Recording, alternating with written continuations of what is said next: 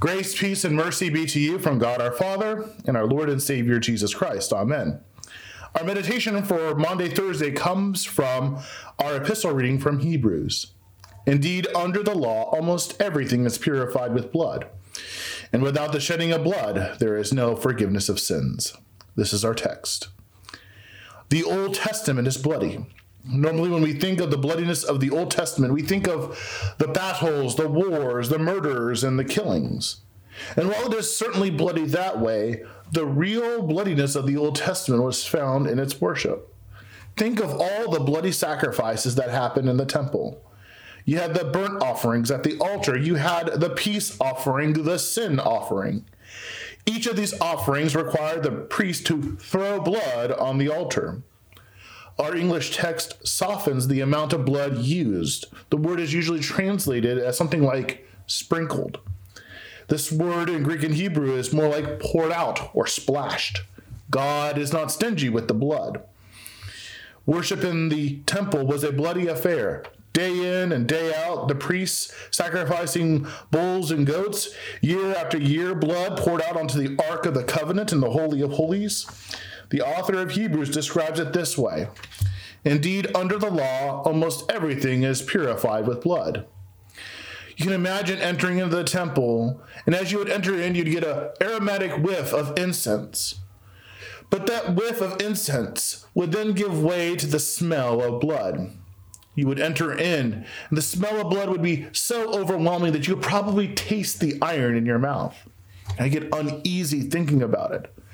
I'm not really good around blood, so I would have made a terrible Levitical priest. But there was a problem with the Old Covenant. There was a fault in the Old Covenant, a fault that shot through the entire Old Covenant.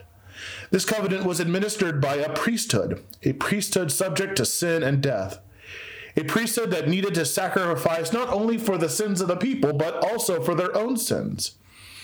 And when they made their sacrifices, were their sins permanently forgiven? No. No, they were not. They had to continuously offer sacrifices day in and day out, year by year, for over a thousand years. And was it even within the power of these sacrifices to offer the forgiveness of sins?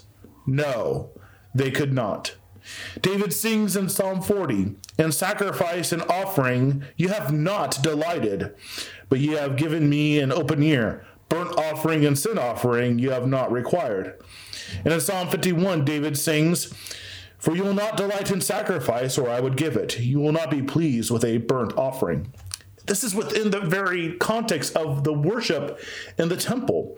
The priest sung psalms that denied that the sacrifices of the Old Testament forgave sins, even as they were slaughtering the animals. The sacrifices were not the source of the forgiveness of sins. I mean, how could the blood of an animal atone for our evil? We must remember that the people of the Old Covenant looked forward to a better sacrifice a better blood, because without the shedding of blood, there is no forgiveness of sins. The wages of sin is death. Blood must be spilled as a consequence for sin. A life must be taken. The blood of beasts and goats could not satisfy that price. No amount of blood spilled on Jewish altars ever could.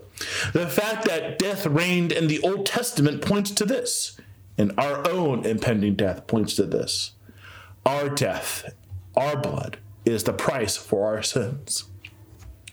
Thanks be to God, we do not have to pay that price. We have a better blood. Christ's better blood spilled for us. His flesh and blood won for us eternal life. And now we do not have skin in the game. Jesus is the one with skin in the game. He won for us eternal life on the cross, where he shed his blood for you and for me, because without the shedding of blood, there is no forgiveness of sins. Worship is bloody. During the first Passover, the Israelites poured out blood on their doorposts to mark them as members of God's people. The use of wood and blood here is not an accident. The blood splashed on the doorpost during that first Passover points us to the Lamb of God's blood spilt upon the wood of the cross. His bloody, or beaten body rub, rubbing up against the splintery wood the countless sacrifices of bulls and goats, the countless gallons of blood being spilled and splashed upon the wood of the altar and on the Ark of the Covenant, points us to Christ's blood splashed upon the wood of the cross. The power of the gospel, the power of the forgiveness of sins in both the Old Testament and the New Testament lies in the power of Christ's blood shed on the cross. This blood and this blood alone gives to us the completed total remission of all of our sins. This blood makes satisfaction for the sins of the whole world. And is God stingy with his blood? Is God stingy with his grace? By no means. Worship is bloody. Tonight, God splashes his blood on you lavishly generously. He wants you to lather it up. He wants you to splash it on others. He wants to share with you the treasures of his blood that is worth more than all of the gold and silver in the world. The Old Testament sacrifices could not do this. The Old Testament had an imperfect priesthood. We, in the New Testament, have a perfect high priest. The Old Testament sacrifices were performed repeatedly and continuously. The sacrifice of the New Testament was once and for all, both past, present, and future. The Old Testament priesthood was subject to death. The high priest of the New Testament is immortal. He will never die again. Christ's blood is the better blood. And this blood is given to you today because without the shedding of blood, there is no forgiveness of sins. Tonight, we commemorate Christ's institution of the New Testament in the sacrament of the altar. In the sacrament, Christ gives to you his true body and true blood, mysteriously present in, with, and under the bread and the wine. And as you drink his blood, remember the purpose that he shed his blood for you, for the forgiveness of sins Remember, he shed his blood for you so that you would have a clean slate before our heavenly Father. That no stain of sin is so stubborn that Christ's blood cannot remove it. His blood comes to purify our minds, to renew our souls, that we may be given a clean conscience to serve God, that we are no longer motivated by guilt, but by we're now motivated by the gift of God's cleansing blood. As we pray in Psalm 51, in the offertory. Create in me a clean heart, O God, and renew a right spirit within me. Cast me not away from your presence, and take not your Holy Spirit from me. Restore to me the joy of your salvation, and uphold me with a willing spirit. And wait, there's more. Not only does God God's blood clean you from all of your sin, this blood also gives to you Christ's eternal life. Christ invites you today to drink of the very life found in his blood. He invites you today to get bloody, to be generously showered with his blood. He opens the floodgate of forgiveness to all who believe today. He invites you to receive his body and blood so that you would receive the forgiveness of sins and be enjoyed to Christ's own body and blood, his immortal life forever, because without the shedding of blood, there is no forgiveness of sins. The sad fact is, is that modern Christianity has bled the gospel dry of its power. The forgiveness of sins is at best an afterthought. Maundy Thursday reminds us that the gospel's power is bloody. The gospel is soaked in blood. The gospel is drenched in blood. The gospel drips in blood. A bloody Savior sheds his blood for dirty, rotten sinners. Christ didn't shed his blood so that we would be better than other people, Christ didn't die to be a starting point, and somehow then we have to complete his mission. Christ didn't sacrifice himself to be a self-help guru. He did not send he did not send us out into the world to do the dead works of the law. Christ's purpose for coming into, world, into the world was to bring the forgiveness of sins through the shedding of his blood. Tomorrow on Good Friday, Christ yells from the cross, It is finished. There is nothing we can add, nothing we can contribute, nothing in our power that makes Christ's blood more effective or powerful. His blood is the only source of sanctification.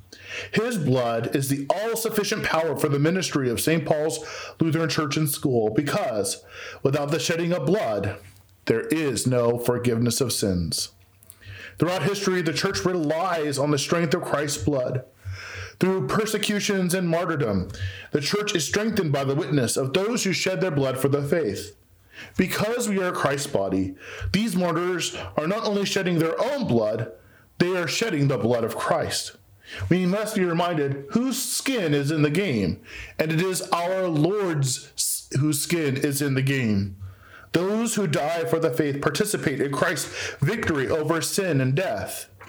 As we are baptized into Christ's death by his blood, we are baptized into his immortal and indestructible life, and nothing can separate us from the promises found in Christ's blood.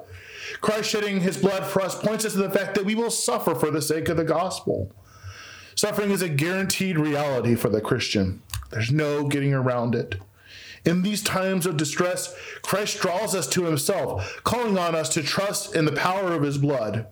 And by the power of his blood, Christ has taken our own sufferings and death into his own body and has given to us his divine life and power. The power of Christ's blood is found in its power to offer the forgiveness of sins and life. Christ's blood is the only means through which the world is reconciled to the Father. There's no other way because without the shedding of blood, there is no forgiveness of sins. By the power of Christ's blood, our sufferings are redeemed. Christ's blood changes us.